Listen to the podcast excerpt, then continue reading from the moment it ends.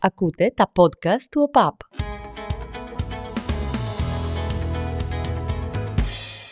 Πέναλτι. Ίσως είναι η πιο χαρακτηριστική λέξη που υπάρχει στο ποδόσφαιρο. Στην αργό του ποδοσφαίρου δηλαδή. Μια λέξη που για ένα φύλαθλο έχει και αρνητική, έχει και θετική χρειά. Ανάλογα δηλαδή αν αμήνεσαι ή αν επιτίθεσαι στο παιχνίδι. Παίζεις ας πούμε, έχεις κλείσει τον αντίπαλο στα καρέ γίνεται ένα μαρκάρισμα και υπάρχει στιγμία, μία μίξη συναισθημάτων. Είναι εντελώς η στιγμή του διαιτητή. Κανένας σε εκείνο το σημείο δεν κοιτάει κανέναν ποδοσφαιριστή. Δεν κοιτάει το φίλο του, δεν κοιτάει το διπλανό του, δεν κοιτάει τον ε, βοηθό διαιτητή, κοιτάει μόνο το διαιτητή. Και περιμένουν οι επιτιθέμενοι, προσδοκούν ας πούμε, να κάνει αυτή τη χαρακτηριστική κίνηση δείχνοντας την άσπρη βούλα. Να αρχίσουν οι πανηγυρισμοί για την εκτέλεση, πριν την εκτέλεση μάλλον, και ταυτόχρονα το να σφίγγει το αντίπαλος ότι τώρα ας πούμε θα το, θα το φάμε. Θέλω να κάνω και μια μπασκετική παρένθεση τώρα που είπατε τι και το σκέφτηκα. Πόσο υπέροχα ε, γραφικές θα πω είναι οι κινήσεις των μπασκετικών διαιτητών όταν καταλογίζουν μια παράβαση.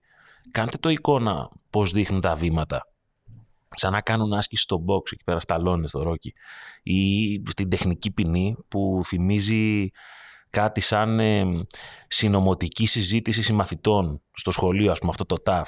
Αλλά το, το αγαπημένο μου από όλα είναι όταν δείχνουν το επιθετικό φάουλ που γίνεται ξαφνική στροφή 180 μοιρών και με τα πόδια να μένουν στο έδαφος για να δείξει προς την άλλη κατεύθυνση και να σηκωθεί ο κόσμος να πανηγυρίζει ότι το έδωσε ας πούμε υπέρ μας κλπ. Ε, φεύγω από τον μπάσκετ, γυρνάω στο ποδόσφαιρο.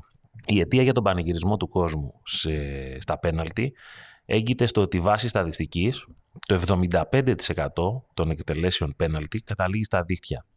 Τόσες είναι οι πιθανότητες δηλαδή να σκοράρει από την άσπρη βούλα. Αυτό δείχνει η στατιστική διαχρονικά στο ποδόσφαιρο. Ε, για να σας δώσω να καταλάβετε, αυτό προφανώς είναι ο μέσος όρος. Ο Ρονάλντο, ο Κριστιανό Ρονάλντο, που κατά την άποψή μου είναι ο πιο ε, χαρισματικός εκτελεστής πέναλτη ίσως και όλων των εποχών. Διαχρονικά έχει 83% επιτυχία στις φορές που έχει δοκιμάσει την τύχη του από την άσπρη βούλα. Πέρσι το Μάρτιο έφυγε από τη ζωή ο άνθρωπος που εφήβρε αυτό που λέμε ρωσική ρουλέτα στο ποδόσφαιρο, δηλαδή τη διαδικασία των πέναλτι, η οποία έπεται από ένα παιχνίδι το οποίο έχει ολοκληρωθεί ισόπαλο μετά τα 90 λεπτά, αλλά και μετά την παράβαση.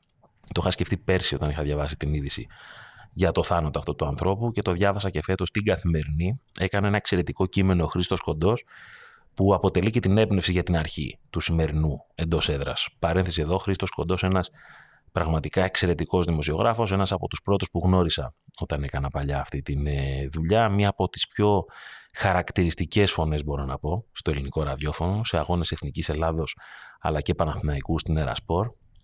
Και μιας και είπα και για αγχώδεις έτσι στιγμές στο ποδόσφαιρο με διτή σημασία, αυτό το πάμε στο Χρήστο κοντό στο ΆΚΑ να δούμε τι συμβαίνει. Πόσο, πόσο αγχώνεσαι, γιατί λες τι έγινε ρε παιδιά στο ΆΚΑ, το βάλαμε, το φάγαμε, τι συμβαίνει. Αυτό το πάμε στο ΆΚΑ, πάμε στο Καραϊσκάκι, στην Τούμπα, στη Φιλαδέλφια, είναι αυτό που οδηγείς. Είσαι κάπου έτσι στη μέση του δρόμου, ακούς αυτό από το ραδιόφωνο και σφίγγεσαι, λες, όχι, όχι, όχι, τι έγινε. Τέλος πάντων, Επιστρέφω στο εξαιρετικό άρθρο του Χρήστου Κοντού που πρέπει να το διαβάσετε. Το Μάρτιο λοιπόν του 22 έφυγε από τη ζωή σε ηλικία 93 ετών ο Τζόζεφ Ντάγκαν, κύριος υπεύθυνος για αυτή την ε, αγωνιώδη διαδικασία, όπως γράφει και στην καθημερινή, που έχει σκορπίσει τόσες και τόσες συγκινήσεις στον κόσμο, αφού πρώτα πρόλαβε να εισπράξει την αναγνώριση ε, για την επιμονή του να καθιερωθεί ένα σύστημα ιδανικό να κρίνει τον νικητή σε παιχνίδια δίχως αύριο που έμεναν ισόπαλα ακόμα και μετά από ημίωρη παράταση.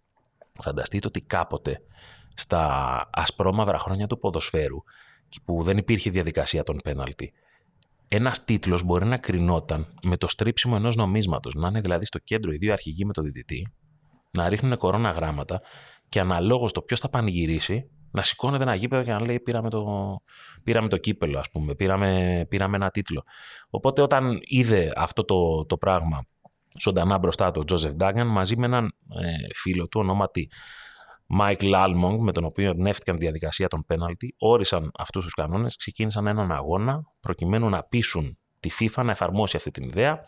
Δύο χρόνια μετά αυτή η διαδικασία άρχισε να παίρνει μπρος, αυτό έγινε το 68 και το 70 σε ένα Manchester United Hull City, ο George Best πέτυχε το νικητήριο πέναλτι και δημιούργησε μια διαδικασία την οποία μέχρι σήμερα θεωρώ ότι έχουμε ε, πάρα πολύ ψηλά στο μυαλό μας. Δηλαδή, θεωρώ ότι αν βλέπεις ένα knockout αγώνα, ο οποίος είναι περίπου στο 115 της παράτασης και είσαι και το βλέπεις με τους φίλους σου. Νομίζω ότι πολύ μεταξύ μας λέμε: Εντάξει, αφού φτάσαμε εδώ πέρα, ας πάμε τουλάχιστον στα πέναλτι, ρε παιδί μου. Μην μπεις στο 117 και μας χαλάσει αυτή τη διαδικασία. Έχει γίνει ένα κομμάτι πάρα πολύ συνυφασμένο με αγχώδεις στιγμές του, του ποδοσφαίρου, αλλά και, και πάρα πολύ επικές. Αρκετά χρόνια αργότερα και στην ε, επαφή μας έτσι με το, με το σήμερα, ο Χάρι Κέιν σκόραρε σε ένα Αγγλία-Ιταλία ένα πέναλτι το οποίο έμελε να είναι το πιο ιστορικό γκολ που έχει πετύχει στη ζωή του ο αρχηγός της Εθνικής Αγγλίας και υπαρχηγός της Τότεναμ. Είναι το πέναλτι που τον έκανε τον πρώτο σκόρερ στην ιστορία των τριών λιονταριών. Θα μπορούσε να το είχε κάνει ακόμα πιο ιστορικά, πιο εμφαντικά, αν το είχε κάνει στον αγώνα με τη Γαλλία στο πρόσφατο Μουντιάλ. Οι Άγγλοι θα το θυμόντουσαν για, πολλά, για πολλά χρόνια με, με θετικό τρόπο θα έλεγα. Τώρα επίσης βέβαια το θυμούνται, αλλά για αρνητικό, επειδή πήγε out, ε, καθώς δεν συνέχισαν στη διοργάνωση. Τότε υπερίσχυσε δηλαδή το 25% στα πέναλτι. Ο Χάρι Κέιν έχει 55 γκολ σε 82 παιχνίδια με την εθνική ομάδα της Αγγλίας. Πέρασε τον Wayne Rooney, ο οποίος έκανε και ένα απολαυστικό ε, tweet. Ο Wayne Rooney ήταν ο πρώτος σκόρερ μέχρι να τον ξεπεράσει ο Κέιν και είχε πει ο Rooney ότι περίμενε ότι θα με περάσει κάποιος, δεν περίμενε ότι θα γίνει τόσο γρήγορα ο Κέιν θεωρείται αυτό που λέμε role model στην Αγγλία, γιατί ξέρετε ο αρχηγός της Εθνικής Αγγλίας είναι, είναι ένας θεσμός. Δεν είναι κάποιος ο οποίος αλλάζει από παιχνίδι σε παιχνίδι. Επί των ημερών του εκάστοτε προπονητή αποφασίζεται ποιος θα είναι ο αρχηγός της Εθνικής Αγγλίας.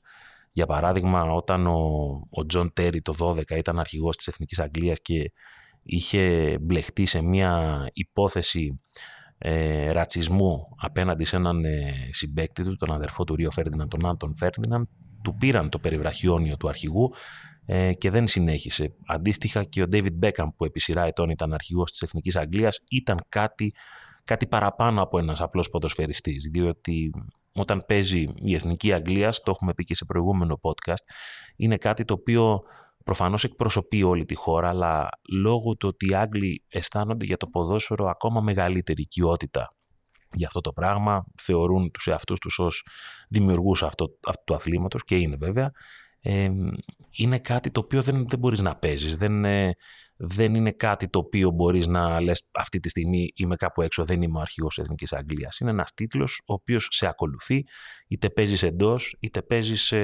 είτε παίζεις εντός γηπέδου μάλλον, είτε είσαι σε μια άλλη έκφανση της κοινωνικής σου ζωής.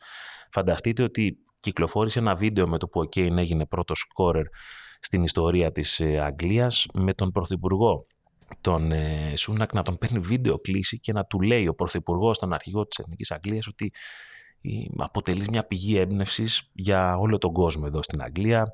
Σε ευχαριστούμε για όλα. Ε, συνέχισε. Ε, ελπίζουμε να έχεις περισσότερα γκολ. Πώς νιώθεις, σαν να παίρνει ο Πρωθυπουργός συνέντευξη από τον αρχηγό της Εθνικής Ομάδας Ποδοσφαίρου. Οπότε καταλαβαίνετε πόσο σημαντικό είναι αυτό.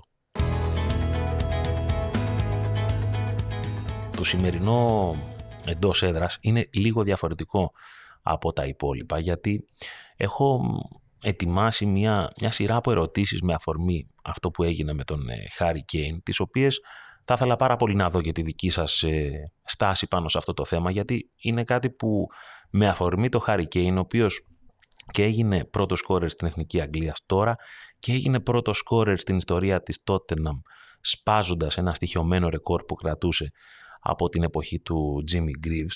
Ε, έχει δημιουργηθεί μια μεγάλη έτσι συζήτηση για το αν ο Κέιν πρέπει να φύγει από την Τότεναμ έτσι ώστε να κατακτήσει τίτλους. Οπότε σκεπτόμενος διάφορα παραδείγματα του παρελθόντος θα ήθελα μέσω κάποιων ερωτήσεων να σας βάλω στη διαδικασία να σκεφτείτε αν αυτά τα πράγματα τα οποία συζητώνται στο ποδόσφαιρο για το πού πρέπει να αγωνίζονται οι παίκτες, για το σε ποιες ομάδες πρέπει να συμμετέχουν, τι πρέπει να καταφέρουν για να θεωρούνται επιτυχημένοι, ε, για να το κάνω όλο αυτό σε μία βασική ερώτηση που χαρακτηρίζει αυτό το podcast και δεν έχω και εγώ μία ξεκάθαρη απάντηση σε αυτό, αλλά θα ήθελα να το σκεφτείτε λίγο παραπάνω πριν απαντήσετε. Πρέπει να πάρεις τίτλους ομαδικούς για να θεωρηθείς πραγματικά σπουδαίος ποδοσφαιριστής. Ομαδικούς, όχι ατομικούς.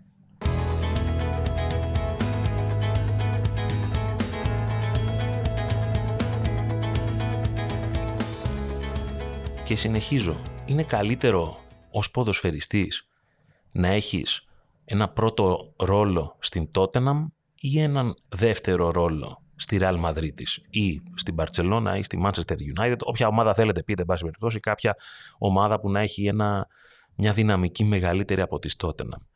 Ένας μέσος ποδοσφαιρόφιλος θυμάται πιο πολύ τον Alan Shearer ή τον Dwight York; Αφαιρεί από τη δυναμική του Ρονάλντο, του Βραζιλιάνου, το ότι δεν έχει κατακτήσει ποτέ το Champions League ως ποδοσφαιριστής; Αφαιρεί από τη δυναμική και το μύθο του Ζλάταν Ιμπραήμοβιτς το γεγονός ότι δεν έχει πάρει ποτέ Champions League. Μυθοποιήθηκε περισσότερο ο Γκαμπριέλ Μπατιστούτα που πήρε ένα πρωτάθλημα με τη Ρώμα ή τον θυμόμαστε σαν να είναι ο διαχρονικός μύθος της Φιωρεντίνα. Ρωτάει ποτέ κανείς αν ο Βασίλης Χατζηπαναγής θα μπορούσε να σταθεί σε αθηναϊκές ομάδες και να διεκδικήσει πρωτάθλημα τη δεκαετία του 80. Υπάρχει κάποιος που πιστεύει ότι δεν θα μπορούσε ας πούμε, να σταθεί σε κάποια από τις άλλες ομάδες. Ήταν απαραίτητη και μια ελληνική παρένθεση σε αυτό για να το κάνουμε και λίγο πιο δικό μας. Θυμόμαστε περισσότερο τον Thierry Henry της Arsenal ή τον Thierry Henry της Barcelona. Το τελευταίο σου ερώτημα το θέτω διότι ο Ανδρή, ένας από τους πιο χαρισματικούς παίκτες όλων των εποχών κατά την άποψή μου, από τους παίκτες που ήταν ξεχωριστοί για πάρα πολλούς λόγους, αλλά και για τον τρόπο που έπαιζαν το άθλημα. Τον θυμάστε να, να κάνει τρομερά πράγματα στην Arsenal και να την οδηγεί βέβαια σε τίτλους. Ή τον θυμάστε να πηγαίνει στην Barcelona που έπαιξε όντως καλά και συνετέλεσε και εκείνος ένα Champions League, αλλά ήταν ο ίδιος; Πιστεύω πως όχι. Δηλαδή, αν έβαζες κάποιους να ρωτήσουν αν επηρεάστηκε η κρίση τους από τον Thierry Henry επειδή πήρε ένα Champions League με την Barcelona, θεωρώ ότι το ποσοστό θα ήταν ε, χαμηλότερο από, το να, από την πιθανότητα να χάσεις ένα πέναλτι. Και στέκομαι λίγο περισσότερο στον Ανδρή σε σχέση με τους υπόλοιπους, διότι ο Ανδρή ανέφερε πως αν ο Κέιν θέλει να κοιτάξει την καριέρα του και να μην μετράει μόνο γκολ, πρέπει να φύγει άμεσα από την Τότεναμ, να πάρει τίτλους, γιατί αυτό είναι εκείνο που μένει.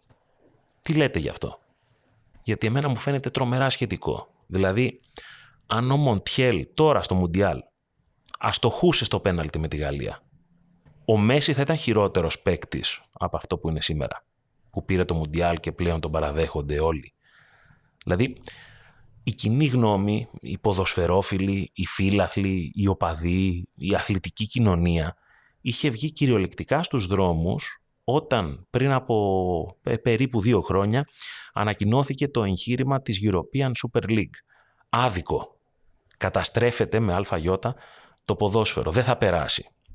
Δηλαδή, ο Χάρι Κέιν θα γίνει καλύτερος στη σκέψη μας στο πώς τον κρίνουμε ως παίκτη αν πάει στην City, τη United, την Bayern, τη Real; Υπάρχει κάποιος δηλαδή που θεωρεί ότι αν ο Κέιν πάει σε αυτές τις ομάδες θα βάλει λιγότερα γκολ από τα συνεχόμενα ρεκόρ που σπάει στην Premier League ε, έχοντας αλλάξει τον τρόπο παιχνιδιού του, έχει φύγει από το να είναι παραδοσιακό φορ, γυρνάει και έξω, δημιουργεί παιχνίδι, σκοράρει με όλους τους τρόπους, τρομερό στο κεφάλι, ασύλληπτο στο τελείωμα, με δεξί και με αριστερό πόδι. Υπάρχει κάποιος που μπορεί με επιχειρήματα να πει ότι αυτός ο παίκτης, αν πάει κάπου αλλού, θα είναι, δεν θα είναι το ίδιο καλός.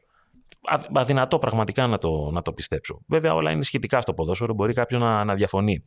Αλλά θεωρώ ότι σε αυτά τα ερωτήματα που θέτω, η απάντηση ε, νομίζω ότι είναι προφανής. Δηλαδή, δεν πιστεύω ότι η λογική που υπάρχει πίσω από το ε, που παίζει κάποιος και το τι έχει πάρει σαν τίτλο, αν το σκεφτούμε λίγο πιο ε, ξερά, χωρίς να, να αφαιρώντας κάπως το συναισθηματικό παράγοντα, δεν καταλήγουμε σε αυτό το συμπέρασμα.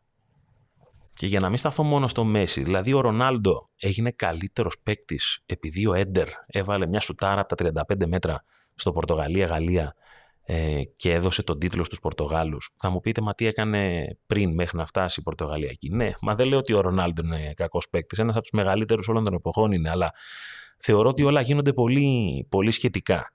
Ο Μέση δηλαδή θα ήταν καλύτερος παίκτης αν ο Ιγκουάιν δεν ήταν offside το 2014. Θα, θα, θα, θα είχε αναγνωριστεί από όλο τον κόσμο 6 χρόνια πριν.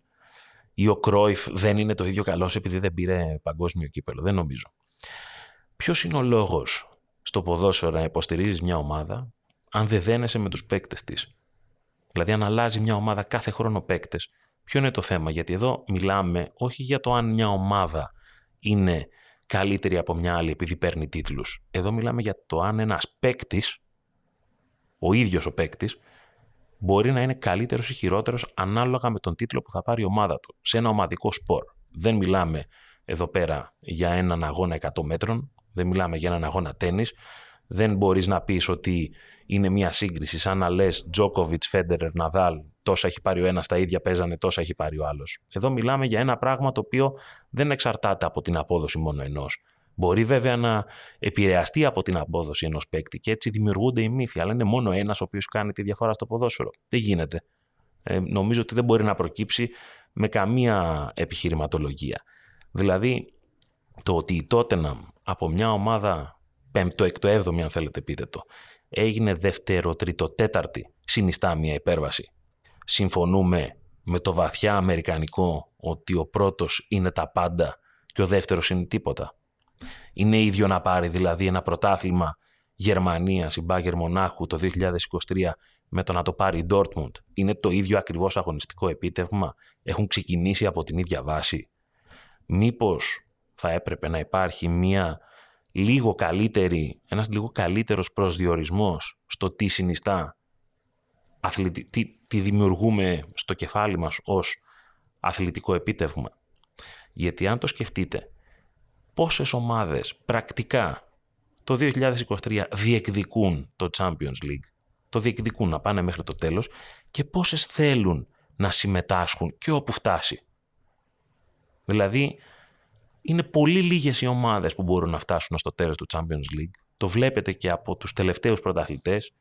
Μια ομάδα που λέμε, μα πώς γίνεται ας πούμε, να το πήρε, είναι η Πόρτο το 2004. Κοντεύουν 20 χρόνια για να έχουμε μια έκπληξη τέτοιου μεγέθους. Πόσες το διεκδικούν, αλλά πόσες θέλουν απλά να παίξουν, να το βιώσουν αυτό το συνέστημα.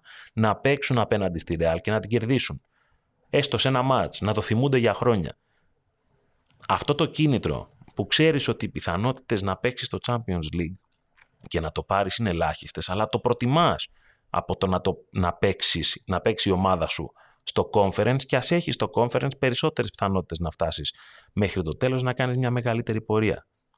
Καταλήγοντας, γιατί δεν μπορώ να συνεχίσω να κάνω μια ερώτηση, θέλω να σας πω τι πιστεύω, αλλά είμαι πολύ ανοιχτός σε αυτή τη συζήτηση και στη δημιουργία ενός podcast και από τις δικές σας απαντήσεις. Για μένα χρειάζεται, επιβάλλεται ως ποδόσφαιρο να έχουμε πιο πολλούς Κέιν που δεν παίζουν μόνο στις γνωστές μεγάλες ομάδες, αυτές τις 3, 4, 5, 6. Αν δεν υπήρχε και αυτό το ποδοσφαιρικά έτσι παράδοξο με τον Εμπαπέ που έχει ένα νέο ρόλο στην Paris Saint Germain, που είναι και προπονητής, είναι και λίγο τεχνικός διευθυντής, μπορώ να σας πω ότι θα μ' άρεσε ο Εμπαπέ να έπαιζε και σε μια ομάδα που δεν είναι σε αυτές τις top ομάδες. Περιμένω και τα, δικό σας, και τα δικά σας σχόλια πάνω σε αυτό, αν συμφωνείτε ή όχι. Αν είναι φάουλ αυτό το podcast ή αν είναι πέναλτι.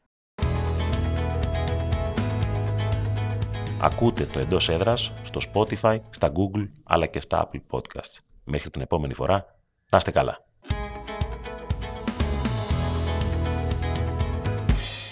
Ακούτε τα podcast του ΟΠΑΠ.